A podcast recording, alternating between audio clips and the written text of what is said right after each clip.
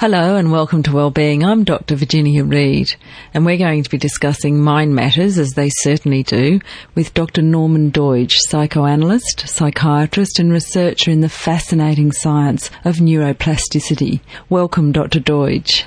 Thanks for having me. It's great to be here. We were actually just discussing the Goldilocks zone. Yes, not too hard, not too soft, just right. and that's what our brain can create, right? Uh, yes, that's, uh-huh. I would, I would, that's a moderate statement. uh, the view we had of the brain was, in some ways, a far too rigid one, because we saw it as a, like a machine with parts, each part performing a single mental function in a single location. And that meant that if the part broke or didn't develop properly, you would be stuck with it for the rest of your life, in all cases necessarily. So I'm not trying to replace an overly rigid view of the brain with an equally extreme plastic view of the brain, which implies it's infinitely malleable, but rather to just correct our view and move it closer to what it really is. So not too hard, not too soft, not too rigid, uh, not too flexible. So, what was the thinking? Um, that mechanistic view of the brain came in probably with Descartes, etc., about 400 years ago, yeah? Yes, it came, well, it came in with Galileo actually, in the rise of modern okay. science. Before Galileo, um, we had a very Greek view of nature, which saw all of nature as a vast living organism, mm-hmm. and there wasn't really a strong separation between mind and brain. Um, uh, let me explain. Aristotle thought that the soul was a kind of a product of the body, if you will. It wasn't radically separate from it. And we got the, the, Greek view of nature saw anything that was alive, anything was moving was thought to be alive, and anything that seemed to be orderly was thought to be intelligent. And the entire cosmos was thought, in some respects, to be like this vast living organism. And so Socrates was able to. Um, they weren't, let's say, they didn't because they didn't have this mechanistic view that modern science gave rise to they weren't opposed to plasticity in principle, and Socrates in the Republic said that he thought that you could actually exercise and improve the organ of thought the way gymnasts would uh, exercise their muscles. Now, when Galileo um, took this child's telescope and aimed it at the heavens and described the movement of the heavenly bodies, we we entered the modern scientific mechanical uh, view of nature. Um, the heavenly bodies were seen as matter. Matter was not seen to be alive, and it was in motion because of these mechanical laws of motion. And people started to think of the entire universe as this um, cosmic clock. That's what they called it. And soon scientists were so excited by what Galileo did that we started to think of the organs inside our bodies um, as like machines. They were mechanical, and the, the first great accomplishment of this new mechanistic biology was William Harvey explaining the circulation of the blood um, mm. as a function of the heart, which was like a pump with vessels. So this mechanistic biology began began very brilliantly, and then Descartes said that the nervous system was very much like a pump with currents going up what he thought were hollow neural tubes. And so this machine metaphor for the brain um, really took hold of neuroscience, and we also couldn't see the change happening in the brain because it was microscopic. And so it became the clinical lore, mainstream medical clinical lore, that if you're born, for instance, with a learning disorder, there's nothing you can do about it because machines, you know, can't alter their their parts that way. The only way ch- machines change is to wear out. It meant that if you were aging, and you wanted to preserve an aging brain, that was pointless because again, um, your machine your machine brain would would wear out. It wouldn't really respond to stimulation. It meant if you had a trauma or a stroke, by definition, there was nothing you could do. Well, we now know that there are some learning disorders which can actually be completely cured. Um, we can certainly help people with the commonest kind of stroke, uh, problems moving uh, their arms and legs, um, and brain exercises have now been shown uh, to reverse age-related cognitive decline, which is something most of us start to uh, manifest in our 40s and 50s. So um, this is a very, very big correction. I believe it's the most important change in our understanding of the human brain in 400 years, in fact. And when did it begin? Well, it's funny you should ask that. You know, there were um, there were hints of it fairly early on, as I intimated with the Greeks. The French philosopher Jean-Jacques Rousseau asserted that he, he believed that experience reorganizes the brain. So he was writing in the 1700s, and shortly after he died, an experiment was done um, that seemed to have stemmed from his work, where they took animals. Uh, Malacarne, who was an Italian expert in part of the brain, took animals that were virtually identical and raised half of them in a very stimulating, enriched environment, and the other half in a in a, a more modest one. And then he sacrificed the animals, looked at their brains, and actually he saw that the brains of the animals raised in the more enriched environment were bigger. Um, but people just didn't really believe that. Hmm. but then we had experiments in the in the 60s in, in the United States which replicated that many, many, many times over uh, with uh, better equipment. And of course, in my book, I write about some of these pioneers who started to show a lot of brain plasticity in the very late 60s, early 70s.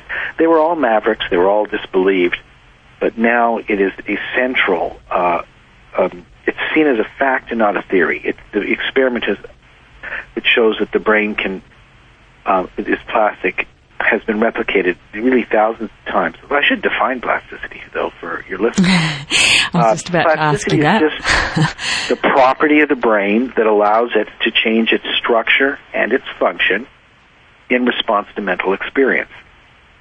So that could be mm-hmm. sensing and perceiving, it could be thinking, it can be imagining, and of course it's acting in the world. And each time we do these activities at a microscopic level, we change the connections inside our brain. And in fact, the way it works is quite phenomenal. The Nobel Prize in the year 2000 went to Dr. Eric Kandel, a psychiatrist and lab researcher, who was able to show in a series of just brilliant experiments that when some kind of mental experience or learning occurs, um, genes inside the nerve cells are turned on to make new proteins to then increase the number of connections between nerve cells in a group to you know to form a circuit. So this notion that our circuits are hardwired uh, is actually spectacularly wrong.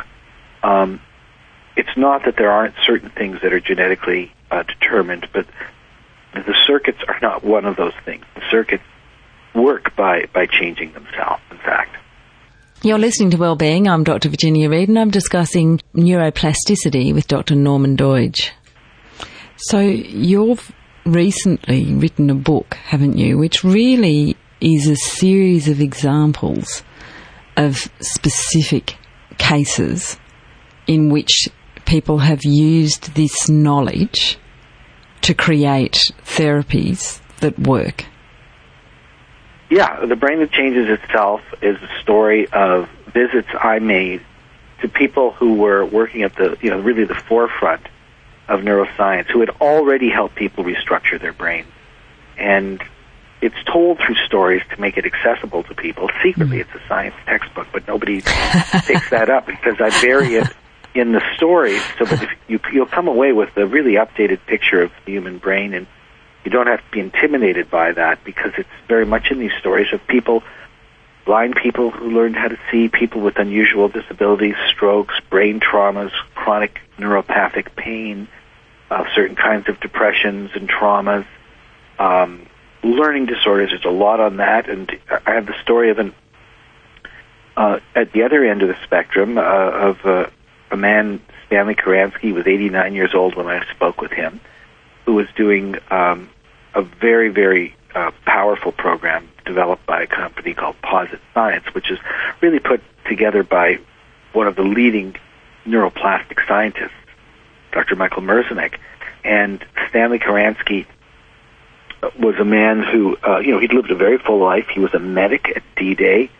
He worked as a physician until he was uh, 70 years old. Mm-hmm. He was an anesthesiologist. He retired. Then he went back to work and he worked. Uh, he retrained himself when he, in his seventies, become a family doctor. Hmm. Worked till he was in his eighties. Did everything right. um, to preserve his brain. He exercised, mild cardiovascular exercise, um, did very, very light weights to preserve his muscle mass, had many hobbies to keep himself stimulated, traveled all over the world in his 80s. I think he went to the North Pole, as I recall, in his 80s. I mean, he just did it all. But even Stanley Karansky, when he was 89, noticed that words started to fail him at mm-hmm. parties. He couldn't remember names. He was becoming less talkative, socially withdrawn. His concentration wasn't as good as it had been. His driving wasn't as good as it had been. He was showing classic signs of age-related cognitive decline. Mm. Um, and what age-related cognitive decline is about is, as our brains get older, um, in part because we haven't given them enough stimulation the kind of stimulation that mm. you give a brain when you, for instance, want to learn a foreign language, that kind of intensity. Mm, you discuss that in the book, don't you? The types of, yeah. of, of stimulation, because uh, you know there are brain stimulants that are not so good for a brain. Yeah, well, no, these are ones that are good for it. Great. Your brain is far more likely to deteriorate and waste away from lack of intense stimulation than it is to wear out from overly intense stimulation in most cases. I'm not talking here about painful stress or mm. loss, but um, there's not that much danger of understimulating your brain. So most of us, by the time we're hit middle age, haven't done something like prepare a French vocabulary for a test. That kind of concentration for you know many many decades, and it's a use it or lose it brain. That's what Socrates guessed at uh, all the way back then, and so we start that part of the brain that consolidates new connections forming in inside it. It's called the nucleus basalis. Has been understimulated for decades, and um, what Stanley Karansky was able to do using this posit science program, basically using it about an hour a day, five days a week for about six weeks, was to reverse all the symptoms, all of them, uh, just with the brain training exercise. And a young person's brain remembers just about everything it's exposed to, and a baby's brain can remember just about everything or respond to it, notice it, you know, without effort. Mm. That's why there's such good company. They mm. laugh at all our jokes or whatever we do. They, they they pick it up. They learn words quickly. But an older person's brain loses that, and it's very very much like a you know an old analog radio that's slightly off the channel. It's not getting the signals very clearly. It's their signals are noisy and they don't register well. So this new approach to brain exercise, and it's just one of many different approaches, but it's one I, I, I think is very successful, actually tunes up the brain. Imagine your brain was sort of like a piano. It, it needs to be tuned so that it can make sharp, crisp signals.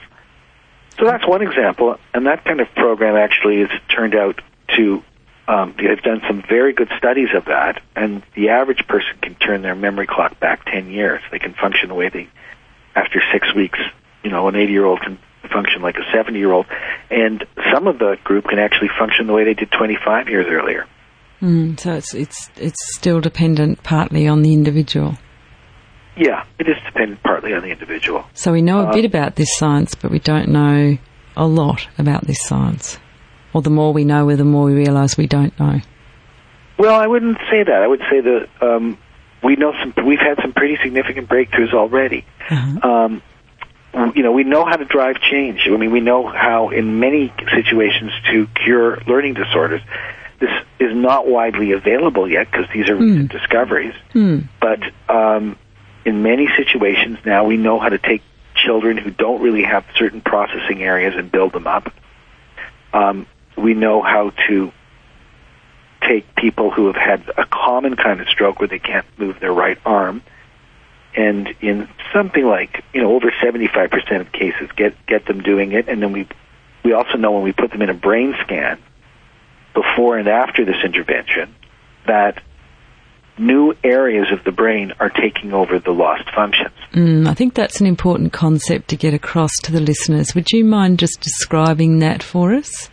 How that happens? Well, I'll, I'll tell you a story. I'll just tell you maybe Great. a story. And um, one of the people I um, describe in the books Dr. Michael Bernstein, and he was in his mid 50s in the prime of life. He was an eye surgeon, so he made his living operating inside the eyeball with the microscopic kinds of uh, ways of viewing the eyeball and very, very small tool, fine motor skills. And he was a classically trained pianist and tennis buff.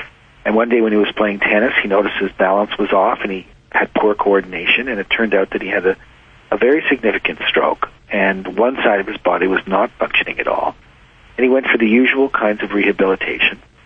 And at the end of the six weeks, which is what we usually used to give and still give in most places because we didn't really believe that you could um, radically retrain the brain. We just sort of were waiting for all the swelling and inflammation to pass.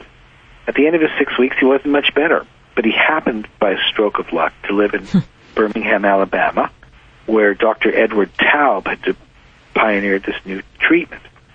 What Taub had figured out working with monkeys was the following that after some severe neurologic insult, like a stroke, um, the person, if they can't move their right hand, will try on a number of times to do so. And they will fail. And then their brain will learn it doesn't work.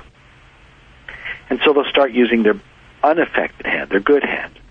And now you know it's a use it or lose it brain, so what do you imagine happens? Well, the, the unaffected hand gets marginally better, but if there was any hope for the affected arm, because you're not using it, whatever is left is going to waste away for sure. Now, the reason um, you can't move it turns out to be a little more complicated than you think. It's, there are two things happening. First of all, brain cells died that process the movement of that arm, for sure. And that's a reason why it couldn't move. But the other thing is, after a stroke, your brain goes into a kind of shock-like situation. People have sometimes heard the phrase spinal shock. Well, there's something like brain shock that happens after any kind of brain trauma. And so it shuts the parts of the brain down, in, in a way probably to try and protect it. And then you try to use your hand in the midst of the brain shock, and then you get what Taub calls this learned non-use. So he did an experiment originally with monkeys, but now we do it with human beings all the time. In uh, uh, or not all the time, but he he does it all the time in, in stroke patients. So it, it's it's this: you take the person and you put their good hand in a sling or a cast, so they cannot use it, and then you incrementally train the affected arm. And what Taub can do, usually in about two weeks of very very intensive work it's it's it's exhausting for the patient. Mm, I bet. Because there there really are regrowing new connections. Mm. Is they can take people who uh, come in uh, in pretty bad shape in terms of inability to move their hands and get them from being totally uh, dependent on others to being independent in many cases um, with this incremental training. And the secret is this twofold intervention of not allowing them to use their good hand mm. and incrementally, very, very incrementally, retraining it from the very beginning. The new movement is not quite as graceful as the old mm-hmm. because mm-hmm. it's being done by you know brain cells that are in mm-hmm. different parts of the brain. But there are many, many different examples of that through, throughout my book. Yeah, kind of I think that's the important thing, isn't it? It's the other parts of the brain are actually able to to morph, if you like, into the taking over the function of the dead cells. Yeah, in these cases, yes and and um, connect up with all the other things that that do that movement. It's like yeah. bypassing the dead bit.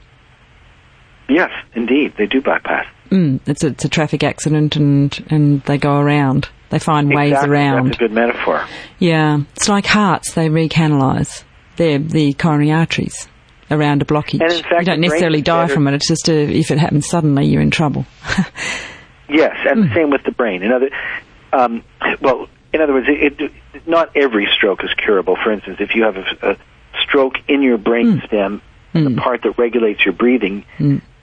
you will not live long enough to do brain exercises. Hmm. It's possible that a stroke is, interferes with the part of the brain involved in motivation, so you won't have the motivation to do it. Ah, yes, um, okay. Or the area that governs attention. Although there are people like Ian Robertson in Trinity College Dublin and others throughout the world who are working on this very difficult problem of mm. attention mm. in stroke victims, but also we're interested, obviously, in seeing if attention can be trained in uh, children with attention deficit disorders and so on. So, and they're they're they're making some progress. So I'm not saying every stroke is is treatable, but this commonest kind of stroke turns out to be treatable, and even speech can be brought back using similar principles. Mm. It would seem to me that what you put your attention on is terribly important. Yeah, it's it, it is you know in a way the question of attention is is something we haven't paid attention enough attention. No, to. Precisely. I am not talking about attention deficit, but no, no. it's really a very very complicated thing. But yes. it, it it drives plastic change in the brain. Um, so we're very very interested in it. The thing, just a few words about it. Babies are born with their attentional system button turned in the in the on position. Mm. so there, if you watch a young baby once it's awake, it's attending to everything you do. Mm. And it's making new connections and forming its brain maps in what we call the critical period of plasticity. Mm. It's very, very plastic because its attentional system is turned on, and you, the baby sees something, and the brain says, "Save that one," and it, it, save that one, and save that one too. Hmm. And once the brain map is formed and consolidated, then your attention system can be in either the on position or off position. Mm. And that's what most adults are like. And we can turn our attentional system on, but we really have to make a mental effort to pay attention. Mm. Particularly And- if, it, if your arm's not working and the other one's in a sling. I can imagine that'd be very frustrating and part of it would be encouragement, yeah? Yes, well, yes, that's very helpful because Mm. the, because the training is incremental. The person doing the training cannot see the benefits of it hmm um, unless they have someone who knows. Mm, saying, "No, exactly. you just keep doing this, and it'll come through. Yeah. And so you can also see that because we didn't see that we're all like that person with the stroke, in, in this sense, Mm. because plastic change in general, structural change in the brain in general is incremental. We Yes. often miss the fact that our brains are plastic because we couldn't really see it, so we didn't stick to certain things long enough to get the benefits. But now, um, in the book, I provide many, many models of people who did things that they never dreamed were possible um, by understanding that the plasticity is incremental. But we can use that in life in general. We don't need to wait for the stroke, yeah? Most definitely. I mean, the, we can we can use it first of all in understanding.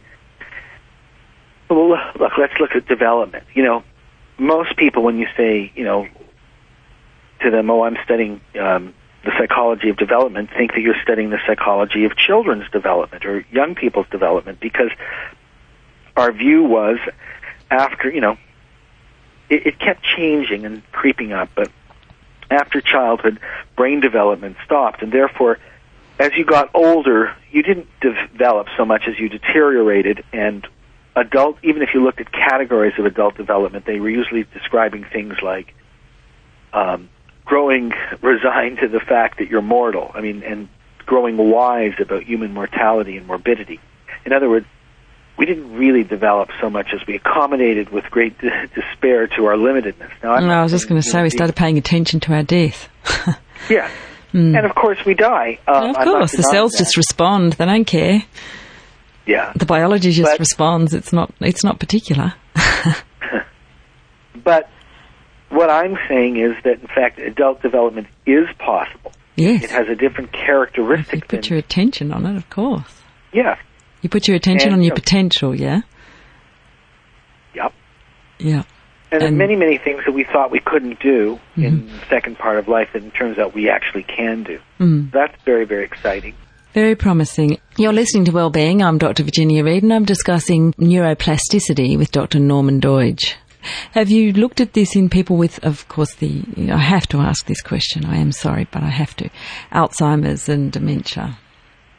Well, um, that's in a bit of a different category at this point. You know, but I- what I describe as age-related cognitive decline Mm. is what happens to any human brain in most modern cultures because once we hit middle age, we just replay mastered skills. We don't turn the attentional system on nearly enough Mm. fr- or nearly frequently enough. Mm. So what I'm describing is um, something that uh, you might say is a disorder of improper use of the brain. Alzheimer's is a disease of the brain. Right. And we don't have evidence at this point. It's very, very complicated. We don't. Mm. We haven't settled the question as to whether brain exercises can prevent Alzheimer's. Here's mm-hmm. here's some of the things that we know. We know that if you look at people, you know, roughly 10, 20 years before they get Alzheimer's, uh, uh you know, you looked at 100 people, you would find that those who went on not to get Alzheimer's had more education and were more mentally active and more social mm. in you know 10 years before the Alzheimer's struck. But we don't know if the re, uh, we don't know uh, what's what that means. That could mean mm. that those people just didn't have Alzheimer's and their peers had a subclinical kind of Alzheimer's and that's why they were mentally less active. Or whether that mental activity is protective. Now, there is a concept in Alzheimer's research called cognitive reserve. Because we know that people with higher education do tend to get lower rates of Alzheimer's, we think that they've formed so many connections in their brains that once they start to get it, it's just clinically not as terrible, or they have a kind of um, lead time before it gets really, really terrible. Mm. So there is something to cognitive reserve, but we haven't yet sorted out whether these brain exercises can stall Alzheimer's or not. Now, there's incredible research that's being done at the Howard Florey Institute in Melbourne, Australia, um, that looks at an illness called Huntington's disease, which is a genetic illness.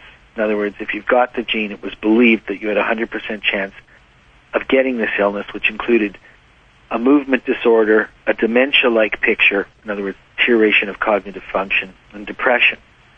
And they've taken the gene for this and they've put it into mice, and they've put mice on running wheels so that they get a, and in very stimulating environment. so the equivalent of a, a mouse playhouse or mouse university, if you will, mm-hmm. with lots of labyrinths and fun mouse toys. And what they found is that if they compare the mice in the stimulating environment to mice raised in the typical mm-hmm. lab environment, mm-hmm. it delays the onset of the Huntington's illness mm by uh, this is a very rough approximation. Um, by approximately, if you were to extrapolate mouse years to human years, by about 20 years. So here's a case where exercise yeah. and cognitive stimulation is revert, you know, seems to be having a, a very positive impact. We mm-hmm. know that lots of uh, exercise, and what, by exercise here we're talking about mice on running wheels, which is the human equivalent of walking, not running. Right. Because there's no resistance on a running wheel. So just mice that do lots and lots of walking develop new brain cells. This is a very recent discovery and a very important mm-hmm. one in the hippocampus, which is mm-hmm. a part of the brain that turns short-term memories into long.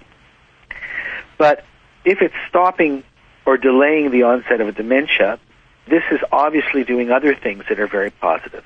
Mm. So it's good for every almost every adult in our culture will get age-related cognitive decline, which is mm-hmm. not Alzheimer's. And the shocking statistic is that if you live to be 85, you know, over 40% of people will mm. start to get some dementia. So mm. since everybody would benefit from exercise because we're all going to get age-related cognitive and benefit greatly by the information that's in your wonderful book. I think that's probably the best place, isn't it, for people to look for specific information about what we've discussed? Well, it. I hope it's a good place for them to look. And, and so that, that book, The Brain That Changes Itself by Dr. Norman Doidge, is available generally in Australia, distributed yep, widely. By Scribe. Mm-hmm. And do you have a website that people can refer to? Sure. I mean, I think if they put The Brain That Changes Itself, they'll actually get to my website very quickly. Okay. Fantastic. And Norman Doidge, and it's normandoidge.com, spelled like Dodge with an I. Right, fantastic. And if people, you know, want to contact you through the website, is that possible, or do you have in the book a list of the various organisations that you've referred to in this interview? Well, it's in much more detail in the book. I have some links on my website. I, I Great. inundated with hundreds and hundreds and I hundreds bet. and hundreds of emails. I can't answer them all. It's just not humanly possible. Uh-huh. Um, but I've put many of the commonly asked questions mm-hmm. onto the FAQ section of the website. Fantastic. So that would be the best place for people to visit. There must have been a decision at some stage in your life that the mind is absolutely fantastic and people should know about this. Uh, it always just seemed self-evident to me that the mind was very, very interesting uh, to understand. Me um, too. And incredibly important to health. So I thank you very much for your contribution. It's incredible, the wealth and depth of knowledge that you've uh, allowed all of us to experience. I have much gratitude for. Thank you very much. You've been listening to Wellbeing. I'm Dr. Virginia Reid, and I've been speaking with the very brilliant Dr. Norman Doidge, the author of the book The Brain That Changes Itself, a fascinating look at neuroplasticity, where we're up to now, and possibilities for the future. From all of us here at Wellbeing, we'd like to say we wish you well.